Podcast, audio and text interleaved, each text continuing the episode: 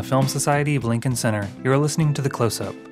This week we're sharing the Q&A from our recent preview screening of Isle of Dogs, the new stop-motion film from director Wes Anderson. Joining the director was producer Jeremy Dawson, co-writer Jason Schwartzman, and cast members Courtney B. Vance, Jeff Goldblum, Akira Ito, and Koyu Rankin. The conversation was moderated by New York Film Festival director Kent Jones. Let's go now to their conversation.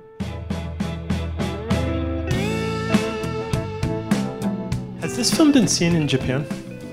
Um, not publicly. Mm-hmm. It's been it's been seen in Japan a bit, but it's Yes, not sure. been it's Yeah. not been released in Japan. It mm-hmm. comes out uh, May something. Wait, do you know? around Akira? Memorial Day. Mm-hmm. Do you know the date, Akira? 20. May 25. May 25. Yeah. Good. Where where did the inspiration for the film begin for you, Wes? The the very very first inspiration was on the when we were made uh, Fantastic Mr. Fox, other animated movie a few years ago. We we shot. I think we all remember that. Yeah. Oh, thank you, thank you. I wasn't fishing for. Um, the uh, uh, we shot in uh, East London, a place called Bromley by Bow. Yes. Um, and um, on the way there, uh, there was a sign for the turnoff uh, of the road to Isle of Dogs, Mm-hmm. um, which is a sort of industrial island on the Thames now. But Yeah. I, I was always very, it just, I sounded very mysterious to me, Isle of Dogs. Yeah. And um, I, you know, I looked it, I looked it up, and it's it was uh, supposedly the the place where the king kept his hunting dogs and whatever in the 16th century or something like that. Um, and um, that was the beginning of this movie. It was I just saw, so there's something in that for us, which was this. So that's in London. That was in The London. film is in Japan. Yes, yes. Well, th- then then I went to Jason and Roman, uh, my two good old friends, and and said I, I have this idea of something. Uh, these five dogs, uh, Chief, King, Duke, Boss, and Rex. Duke. on a garbage dump island. Yes, and Duke. Um, and um, and that was all I had. I had that information, and but we had also been hoping to make a movie together in Japan. Mm-hmm. So we sort of mixed them together, and suddenly we started to get some ideas. Mm-hmm. Can you talk about voice casting for this film because the voices are just beautiful and I mean how that works? Yes. Well, I think you know some parts. There, uh, some uh, uh, the casting of every role is a bit different. Some parts are people who I've known for years, or I've been a fan of for years, and so on. Um, and um, and some are people that I did I don't really know their work, and we are going we're auditioning people and seeing people. Akira, I, did, I didn't really know Akira's work. I mean, Akira's been in one other film. Um, uh, Koyu's been in zero other films. Um, so. Uh, they just I just like their voices, I like their performances, the feeling of them. Really casting them the way you would cast an actor who you were going to see, I think. Um, and um, Courtney, I know his work for many many years, but I've never done a film with him. But he did do a, a reading for us many years ago. Um, uh, we were just lucky to have him in a reading of Bottle Rocket. Yes. Um, and um, and Jeff and I have done uh, How many movies? Three movies together. Um, so that that that kind of thing. Yeah. Um, we can open it up to the audience for questions if anyone wants to dive in. Thank you for being here. Um, oh, Sorry, I'm just seeing some old friends. that's all right. um, could you talk about the research you put into the Japanese culture for this movie? Yes, well, I think you know our bi- our first inspiration really was Japanese cinema. Um, I think that's why we wanted to do a movie. Uh, that that was why we were thinking of Japan in the first in the first place was Japanese cinema, and for us it was uh, Kurosawa and Miyazaki. Those were the those were the two very different kinds of filmmakers, but those are the ones who were really inspiring us and making us want to uh, want to make this this story in the first place. Um, the, but the other two, our other two masters, I would say, are the uh, are the woodblock print makers, Hiroshige and Hokusai, and those became our kind of guides as well. I, but all four of those artists, I would say, I can't really put my finger on exactly what we were what we were looking for from them, what we were taking from them. It was more just we were sort of steeping ourselves in their work and putting the pictures on the walls and um, sharing it. and um, seeing how it how it came into our own story. There's also something of 60s Japanese cinema in the film, no? Yeah, well, originally we we our idea was that it was going to be like a Toho movie made in 1960, Yes. but set in 2007.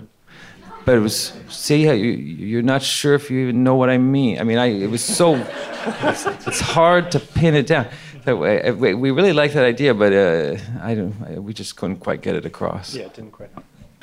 What an amazing movie. So, when you watch an animated movie about Japan, at least for me, I can't help but think about anime and how there's so much variety in that genre in Japan. You know, there's Satoshi Kon's movies, which are for adults, and there's Miyazaki's movies, which are for children, but all of them, even the movies for children, seem to have a kind of sense of melancholy and attention to art direction. Whereas, besides your animated movies and a few others, I guess Anomalisa, in America, our animated movies seem to fall into one of two camps either Frozen or South Park, bigger, longer, and uncut. And this is not to shame either, but my question for you, as an American filmmaker who makes animated movies, is why do you think we're so wary of animation as a medium that we can take seriously to tell adult stories? Well, that's good. That's a big, good question. Um, the um, I, I, I, I, and you know, I, you know, just as much as I do. But I mean, my my answer to that is just going to be informed by exactly the same things that yours would be. But I will say, I mean, first, I hope that with th- this movie. We, I, I, to me, the Miyazaki's, I would almost say they're you, they're definitely for families, but I, I don't put those as children. Not the way we, like, we really will steer a thing for an audience and for a, an age group. Um, the, uh, my earlier animated movie, it was based on a book that was also written with a particular age group in mind. Not our, our, our movie was not necessarily written that way, but the book was, and so we were kind of working with something that already had that kind of built into it. This one, we didn't write it with anybody in mind. Um, and as we went along, we every now and then we asked ourselves, "Can we? Is this going to be all right? I mean, can, will people accept this? Because it, it's not really a children's movie at all, and for some children, it's going to be um, disturbing. And you know, it has a PG-13 rating, even which animated movies don't usually get. Um, and I was, and when it, when it got that rating, I thought, well, that makes sense to me because you know the dog said he hanged himself by his own leash. I Son mean, of a that's bitch. uh, uh, just not the way they Ears being torn off. do it. Yeah, the ears on the ground, he kicks it and everything. Poison. I, mean, I don't know. Um, so, um, but I, but in Japan, I, I feel like animation of all kinds. It's, it's, you know, it, it, it's exactly the same as. I mean, I don't know. I don't want to say. I mean, do, do you think animation in Japan is bigger than animation in, or a broader audience than in America? Yes, I think so. Yes, Yeah. it's bigger. Yes, bigger genre Yeah. in Japan. it's like uh, it, like uh, Steven Spielberg could be anime. You know, I mean, Spielberg has done some animation, has produced animated movies, I guess. But it, but his, hi- you know, Miyazaki is Yes, Spielberg, level Spielberg. popularity. Yes, For your name, that film was the biggest film of. Akira. Akira, yes, yes. Akira is big. Can I ask some of the actors to talk about the experience of doing the voices of the characters in this film and how long a process that is? I would imagine you have to go back quite a bit and rework your uh, characters. Maybe I'm incorrect.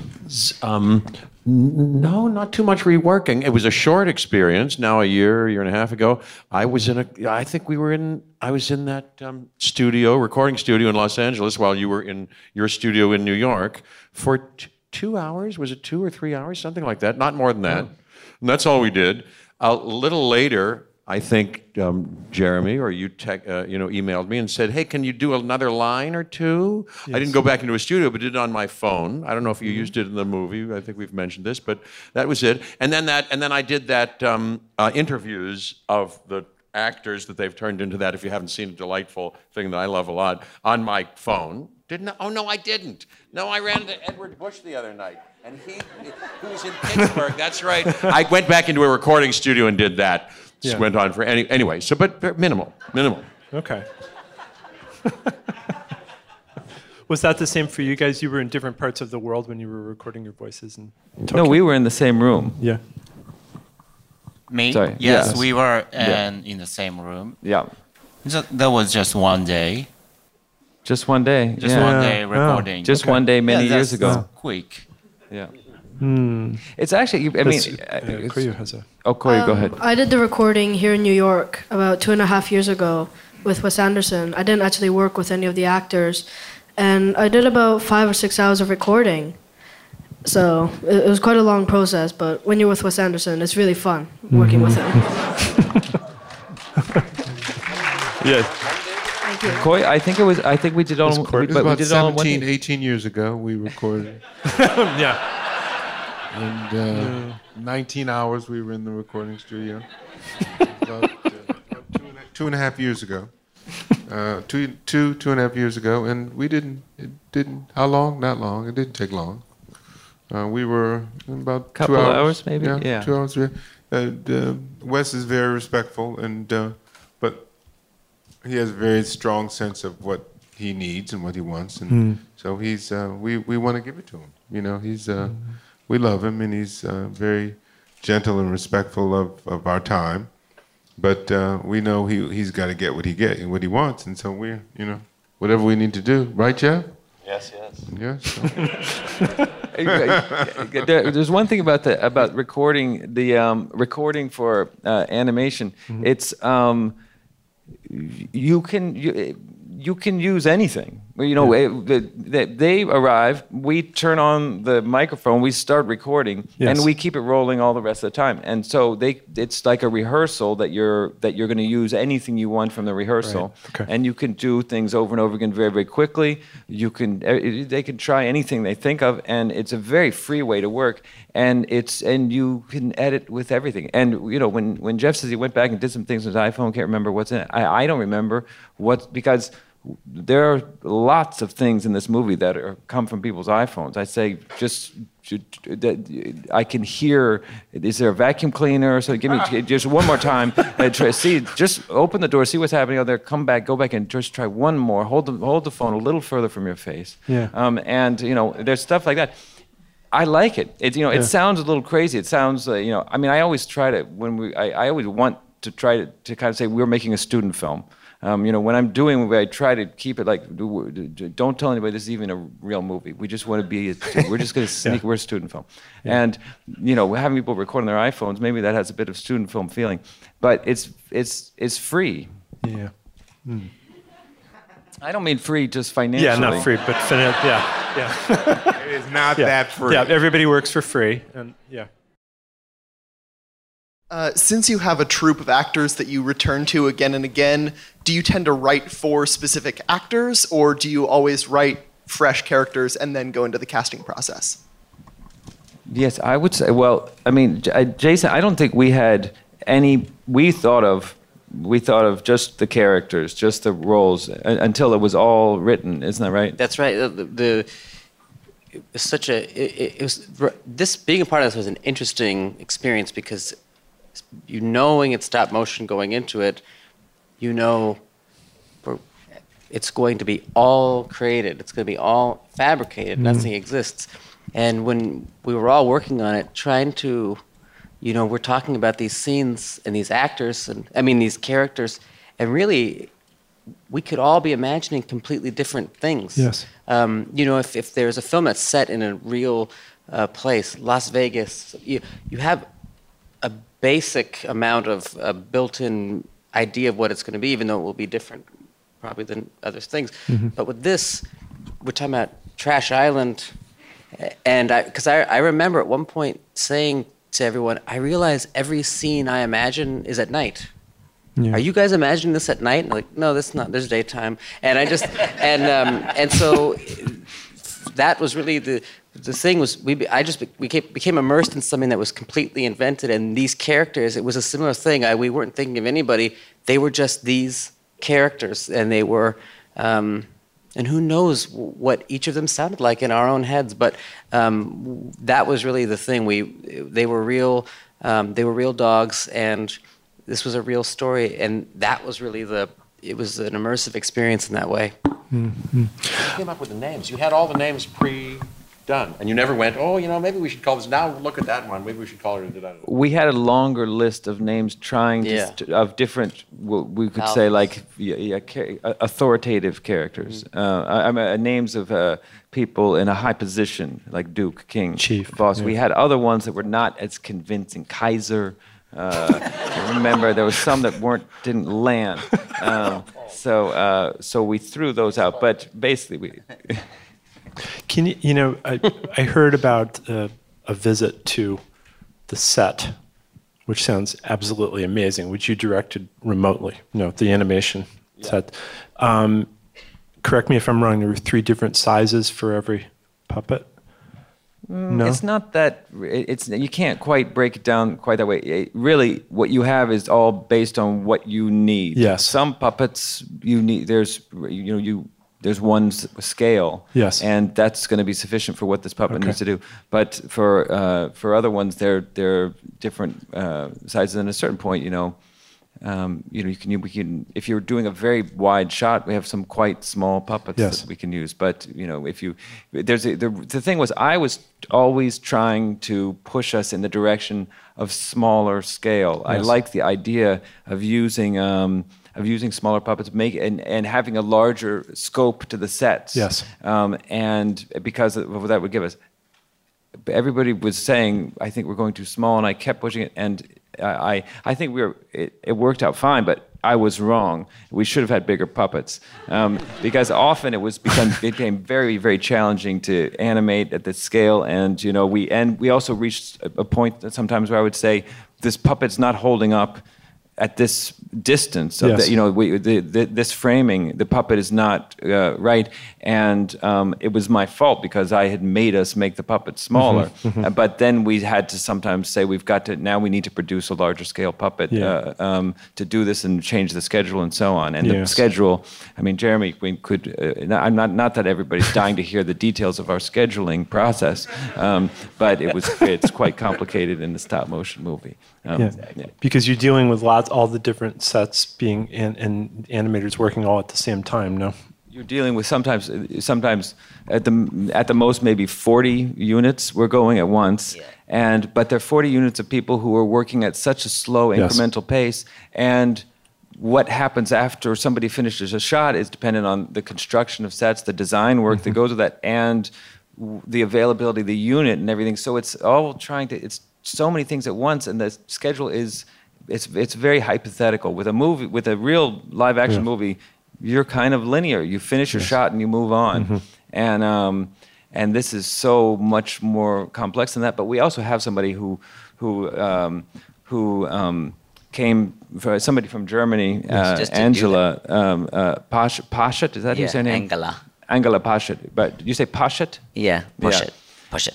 Push it. Um, but she, I mean, the thing was, like, I read this. I remember reading an article years ago that maybe you read. I think it was in the New Yorker, but the, it was a couple or something who scheduled Major League Baseball. Did you ever read that article? And it was this whole Oh, yeah, I thing. love The that people who, article. who do That the was a great whole schedule for Major League Baseball, and they're like the only two people who could do it. And they probably do it with computers now, but you know, it's like strips and all over the room. It take them weeks to kind of figure out these people could only travel this many days and this. Yeah.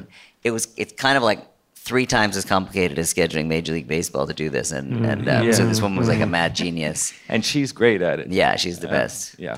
Also, just the patience that they had, it's incredible because I remember being with Wes and he said, uh, Come, we just, I got the day's work. Come, let, watch this. And we, we looked at his computer and he hit the space bar and it was a, a dog going. And, and that was the whole day's work. And that was the beginning of a 10 page scene or something. And I was just thinking, okay, I'm, this is, you got to And I was thinking we. I was thinking. And what- See, we nailed it. He was like, yeah, Wes, Yeah. Wes is just used We're to doing- it. we're doing Wes great is used so to it. He's like, look at that, look at that. Like he's like, I think you're able to see it a different way. You're like, oh my god, that's great. That's we got a lot done. and I was like, this is this is long, amazing. As usual, your, your score is extraordinary and impeccable. Do you think of the score as a, as a character or, or even or, or akin to a character? Yes, uh, interesting. I, I think, um, well, I think of I, I I- I'll say that I I always look forward to the part of the movie where we're really going to do the score. Often I've asked. In this case, I work with Alexandre Desplat, who I've done several films with, and who's an old friend now. And um, I try to get Alexandre to do things months before, years before. I'm trying to kind of get him to, and he's very busy. He does lots of movies, but he, he and I will sit together. We'll have a little experience, and then I'll go off back to what I'm doing, and he'll go off. And really, it always comes down to now it's got to get done, and we sit together and do it. And um, but it's always it's you know this is searching, and then suddenly there's his inspiration and. Um, it's just it's just me and Alexander in a room together for the the whole process of that, um, and um, he's surprising me, and I'm saying oh, I'm suggesting things, and he's responding to them like the way an actor does. You know, he's saying, okay, what about this? But um, he has a totally different set of tools um, to do it, and. Um, it's it's very fun. It, it can be frustrating because you're like, you have this feeling maybe there is maybe the music can't be written for this movie you know you have points along the way where you feel like it's just not going to happen Uh, there maybe there is no music that's right we've maybe had some uh, attempts and um, but when it really begins to come together it's it's one of the most uh, exciting places because it's the time when you suddenly see the whole thing is now there really even though there are things to touch up and so on it's a it's a major missing ingredient until until you have it But did you want did you want to start with the drummers? We, yes, with the, the- Yes. the- yes, the drummers we had a kind of plan of uh, early on, and um, we met uh, a great guy, Kaoru Watanabe, here in here. He he lives in Brooklyn, and um, he- uh, Randall Poster and I spent some time with him, and uh, he made some. He we kind of made a great piece together, but he he created this uh, drumming piece that we then used repeatedly, and that influenced what Alexandre was doing, what Alexandre and I did together in in France.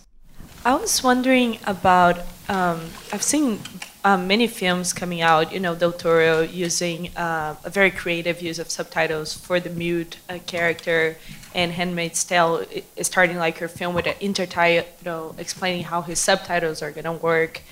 And I was wondering if you could talk a little bit about your decision, how you um, how you use foreigners and how you avoid. Um, you know, it's almost like an aesthetic decision the way the way you you choose to use anything that is written, anything that is spoken.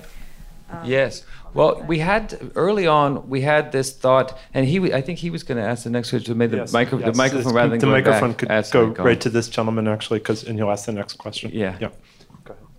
Um, the um, um, it, we we had an, uh, an idea early on that we wanted the movie to be uh, to that a lot of it should be in Japanese, um, but at the same time we had this thought we do not want to make an animated subtitled movie. That's just not going to work. Um, so as we were going along, we were sort of we would come to a scene. We you know having a narrator. We you know we started the movie with a narrator. We knew that we could have somebody speaking Japanese, but an English-speaking audience would understand it because the narrator is going to explain. Then we had an interpreter that came in.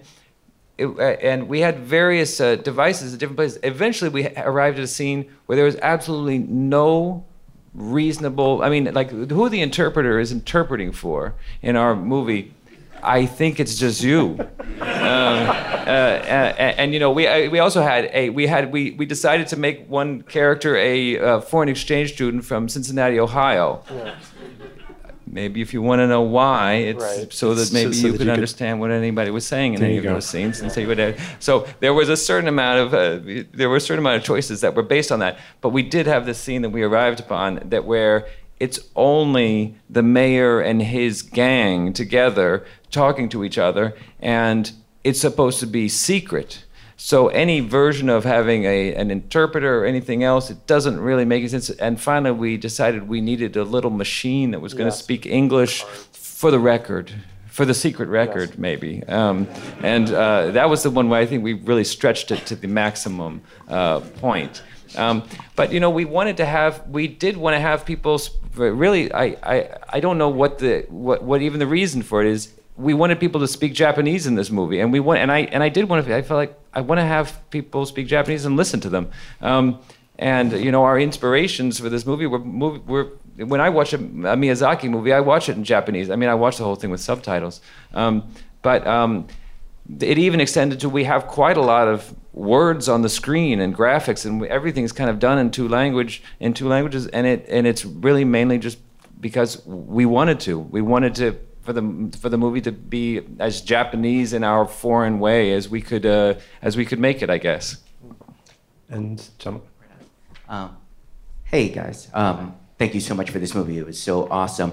Um, one of the things that I was thinking about is like you were talking about 2007, but also I was trying to figure out like the kind of time frame because even now we see the things where you had the evil politician and the guy getting poisoned, which you, you hear now in the politics now, and then uh, the the kids standing up against the government, and it was just like, what what was your brain function to make these things happen? All these different things that we see happening now, is it prescient or is it like what's what's the deal with this? Like, is it time happening again and again? Yeah, it really. It I, I, we did have this experience during the movie where we were, we kept, we we.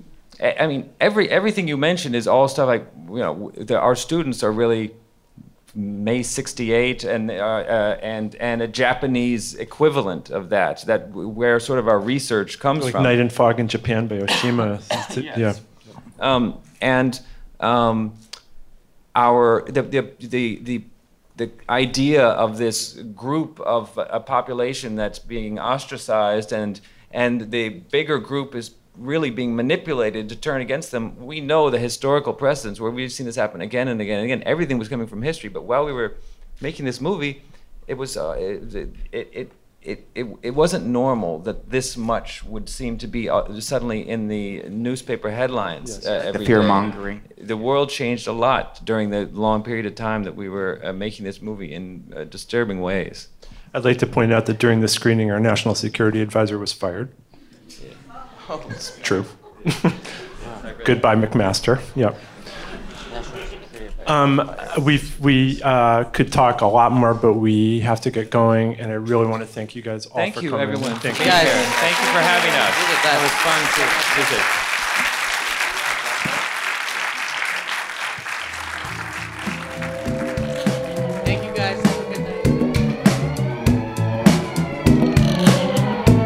Close up from the Film Society of Lincoln Center is produced by Michael Odemark. Our opening music is by Steelism. You can subscribe to the close up on iTunes and Stitcher.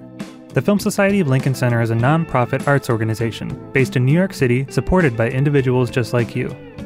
Founded in 1969 to celebrate American and international cinema, the Film Society presents year round programming recognizing established and emerging filmmakers, supporting important new work, and enhancing awareness, accessibility, and understanding of the moving image. To learn more about what we do and support the Film Society by becoming a member, visit filmlinc.org. F I L M L A N C.org. The Film Society of Lincoln Center. Film lives here.